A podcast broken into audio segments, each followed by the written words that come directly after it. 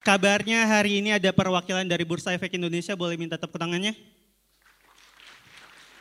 Mana ya? Oh, ada teman-teman influencer saham juga boleh tepuk tangan. Dan ada perwakilan dari OJK. Kemarin kan katanya OJK mau nangkepin tukang pom-pom sama influencer saham ya. Ini udah saya kumpulin. Tinggal pantau aja. Kira-kira mana yang mau ditangkep. Mohon maaf influencer saham yang datang, kalian kena prank.